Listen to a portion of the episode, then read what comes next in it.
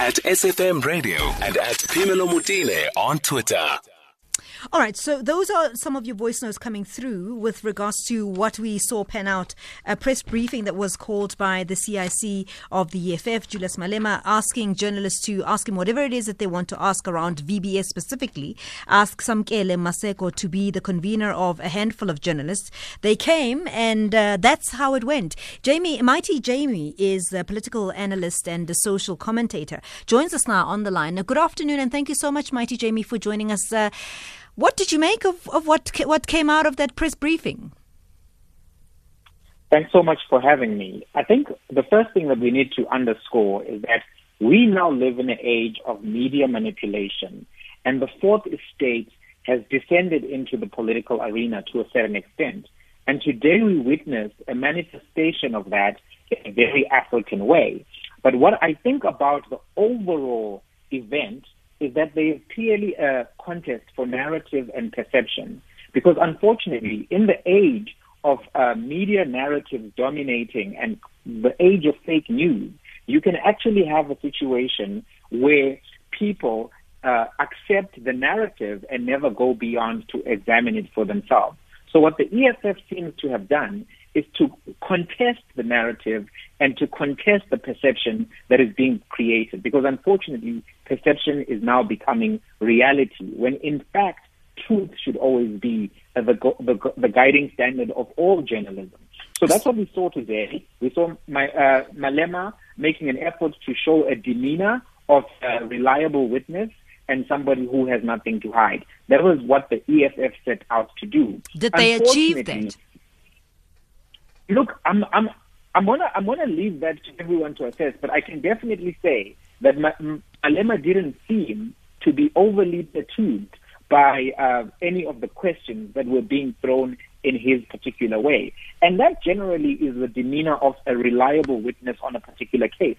Remember, a reliable witness is not necessarily a good person, right? A reliable witness is somebody who is giving the correct account on the charges that are put to them. I want to say something though. There's been a conflation, and I think it's important to outline that conflation so that we don't perform the conflation moving forward. The conflation we have is we have conflated criminal activity and ethical activity. So some conduct could be unethical, but that does, nece- does not necessarily mean that it is criminal conduct. So the conversations we saw, part of them were ethical conversations. Is it ethical to take money when you are worried about the source of the money? Is it ethical to associate with people who could be participating in fraudulent activities? But that's a separate analysis from has a crime been committed? And it's important as everyone goes back to assess the, the, the footage we've all just recently consumed to ask ourselves, what are the elements of a crime of fraud? Now, we know from criminal law that the elements of the crime are misrepresentation, prejudice or potential prejudice, unlawfulness, and intention. Right? All of those four things have to be present in order for a finding to be made in a criminal court of law for the charge of fraud. So we need to also ask ourselves, based on everything that we have seen, have we seen sufficient information for misrepresentation, prejudice, unlawfulness, and intention on the behalf of Julius Malema and any of the parties associated with this VBS scandal. So that's something that needs to happen. Unfortunately, the journalists who were taking part in this particular discussion did not um, make the distinction between the ethical questions and the criminal questions. And I think we as a public now need to tread carefully as we move forward to ask ourselves, has an unethical act been performed how do we respond to that unethical act? Maybe we vote, maybe we don't vote. But has the criminal act been uh, uh, performed?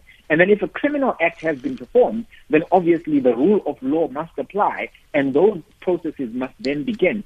Unfortunately, we are having a trial by media and this is a very slippery uh, slope to actually descend down because it can get out of control. So we need, as I think, media practitioners to navigate very carefully around this particular issue because we have now opened the Pandora's box of uh, media actually performing the role of a trial for cases that don't eventually reach the courts whatever reason exists for that. So unfortunately, we had a lot of conflation and we had a lot of destruction. At some point, we were even talking about Israel. And that took away from the lens of analysis and focus that was necessary. And also at times it got too emotional because the journalists that we saw were not always able to uh, remove themselves from the process of examination. An examination of criminal or ethical conduct has to be done dispassionately and coolly so that you, the referee, don't become part of the sport itself or you, the prosecutor, don't become part of the sport. The agenda has to be to examine every word, to examine every shred of, of circumstantial evidence which exists, to try to actually make the assessment has a wrongful and criminal action been done. And I don't think that we were able to achieve that in the three hours that we just witnessed.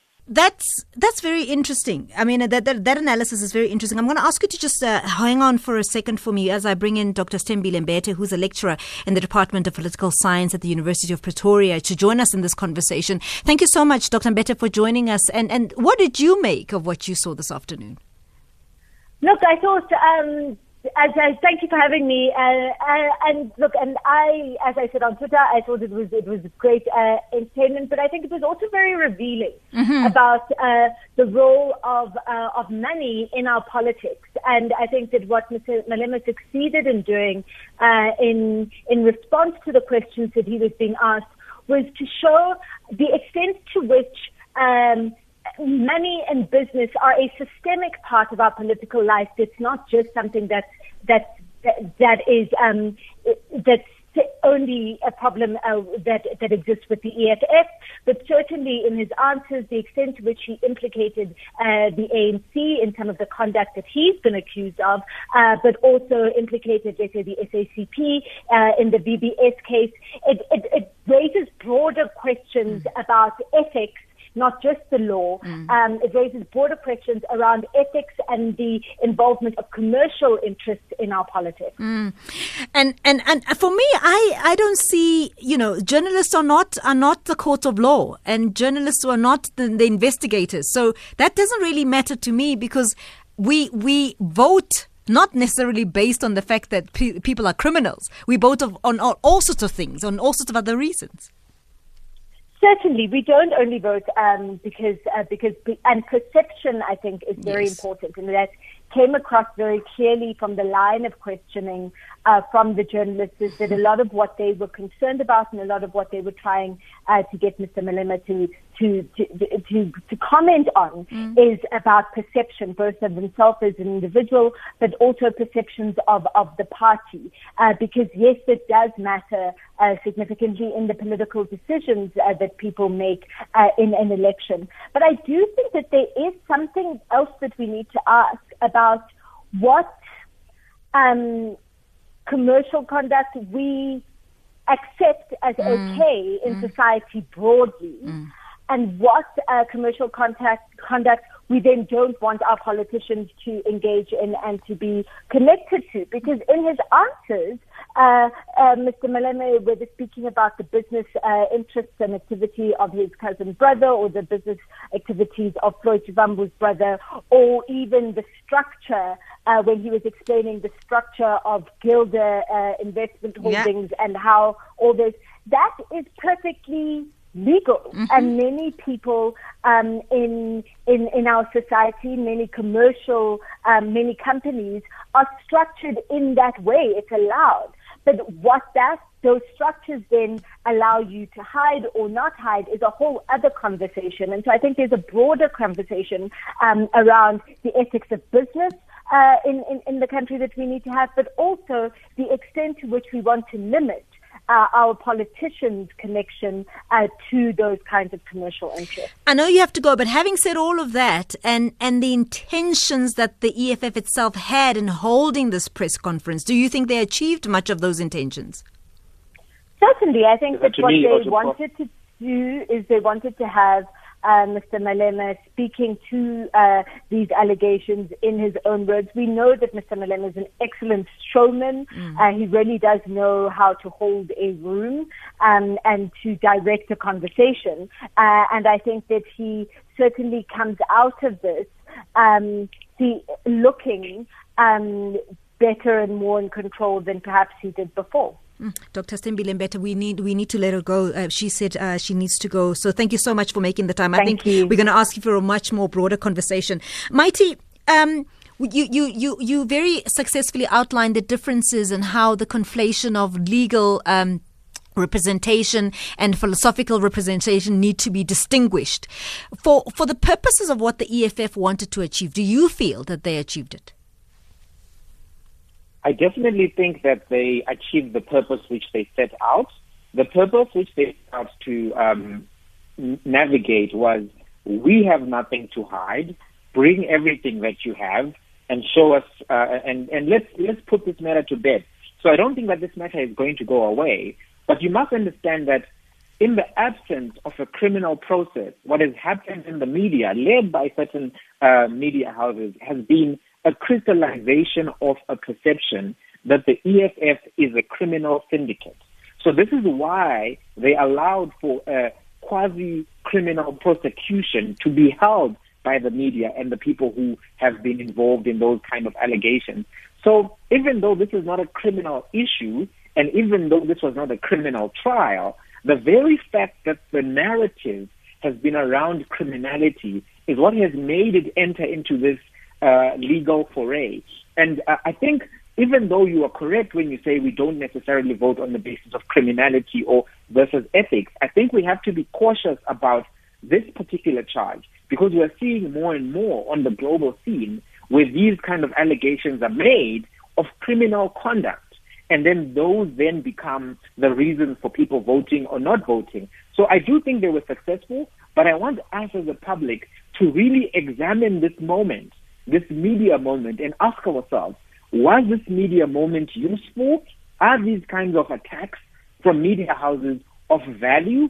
And was particular strategy by the EFF one that either will be replicated or one that just muddies up the systems of accountability that exist?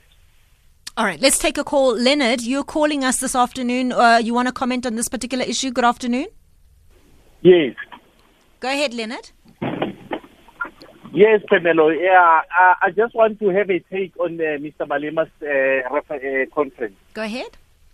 Yes, I just want to make a quick one. You know, Mr. Malema is, is, is a shrewd politician. You know, I, I, I, I'm not really interested in the uh, issues of corruption and the likes, but uh, if you look the way he has structured this thing, he, he's got uh, some political points, and I'm telling you, Uh, uh, the EFF is trying to actually uh, uh clear themselves and get themselves in the right with the society. So it's a good one for Mr. Malema. I, I really commend them for this.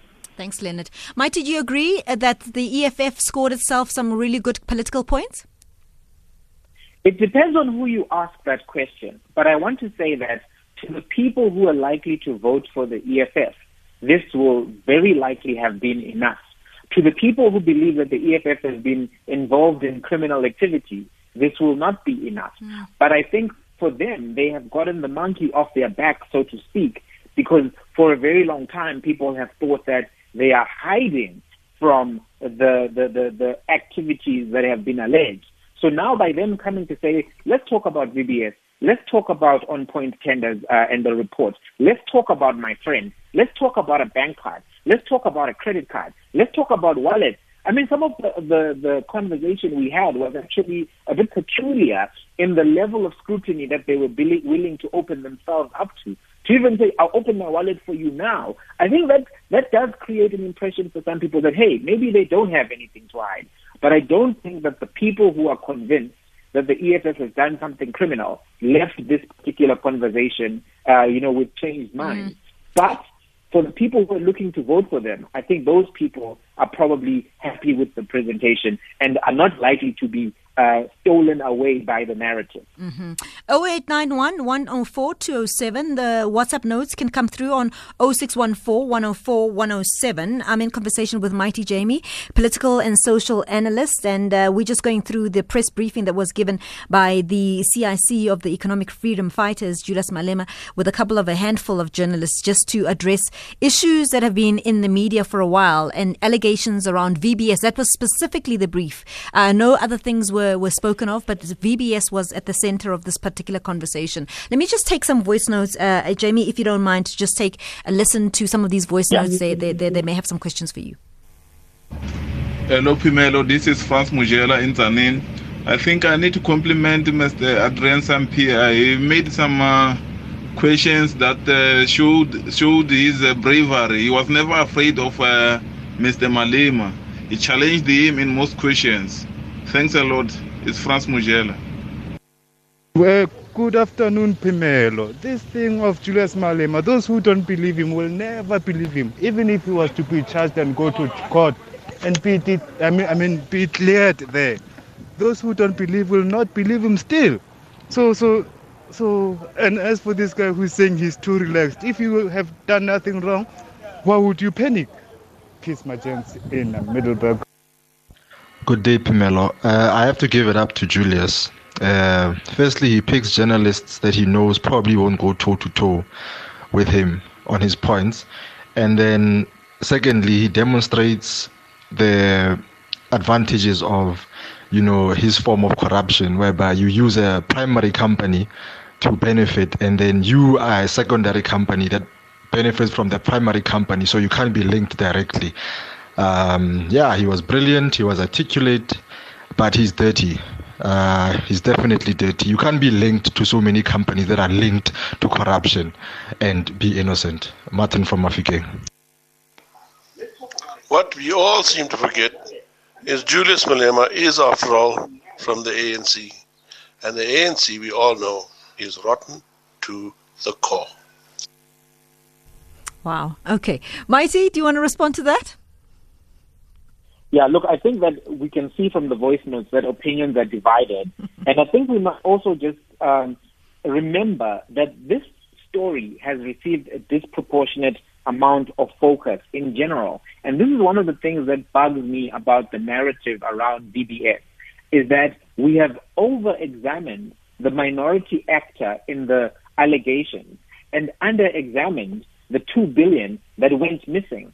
So to me, I think that when I think about corruption in the state of South Africa, the scale of corporate corruption and government corruption is immense in the hundreds of billions every year. So if we are really serious about having conversations about corruption, I don't think we should be having this selective uh, approach to handling corruption. We must ask ourselves, why are 93% of municipalities reporting irregular expenditure and wasteful expenditure? Why are all of these people linked to politics showing up in nice cars, going to clubs and all of these things and we see their lifestyles on social media? If we're having a holistic conversation about corruption in the state, it has to be done in a manner that really seeks to solve the problem to identify the modus operandi and the frequent offenders. Because this thing of looking at 14 million with all of the media focus and ignoring the hundred and something billion every year, for me, I actually find that to be a problematic way of approaching the problem of massive looting of the state and uh, that it's done by both sides, corporate and, uh, and the government players. Nhlanhla Buthelezi calling us from KZN. Go ahead, sir. Yes, thank you. Yes, as we said, the People's Revolutionary Movement that this matter of VBS will be used against some individuals and some racist connotations are going to be put in, into it. Uh, President has been attacked. Ranjeni Munusamy has been attacked. Uh, Shamila Batohi has been attacked unnecessarily because you call as Julius Malema, you call the journalist to try and put your your your, case, uh, which is not the, the the, the court of law, and there was no prosecution there. There is no there was no judge there, and he had to explain himself the way he wanted to. So, but he confirmed that wherever he was, he was with his cousin or the, uh, the Floyd's brother, wherever he was, and they would use their money. But the issue is that he knows everything that they were doing, any type of business uh, they were doing, which to me tells that they account to him because he has no right to ask them what type of business are you doing, why are you doing this. It means they are accounting to him. And this will open him to NPA when they do Hawks, in fact, when they do the investigation, and his name shall not be spared. Lastly, I like when he says they own a farm. So that farm should be nationalized. We must take it to the government because they believe in nationalization. Thank you. Yeah. I'm going to have to uh, leave it there and wrap it because we've got to go to the headlines. But I really appreciate it with uh, the time you've given us. Mighty Jamie, political and social analyst, uh, just giving us his take on what to ponder on after that press briefing that was given by the CIC of the EFF, uh, Julius Malema, with a handful of journalists uh, trying to address the VBS, in, uh, VBS saga. Were you satisfied with the outcome? Outcome of, of that particular briefing. We'll continue to take your calls 0891 104 207. Were you, did, has it changed your mind at all? We'll take those voice notes as well 0614 104 107. It's 2.30. Let's go to Utila Saku for the latest in headlines.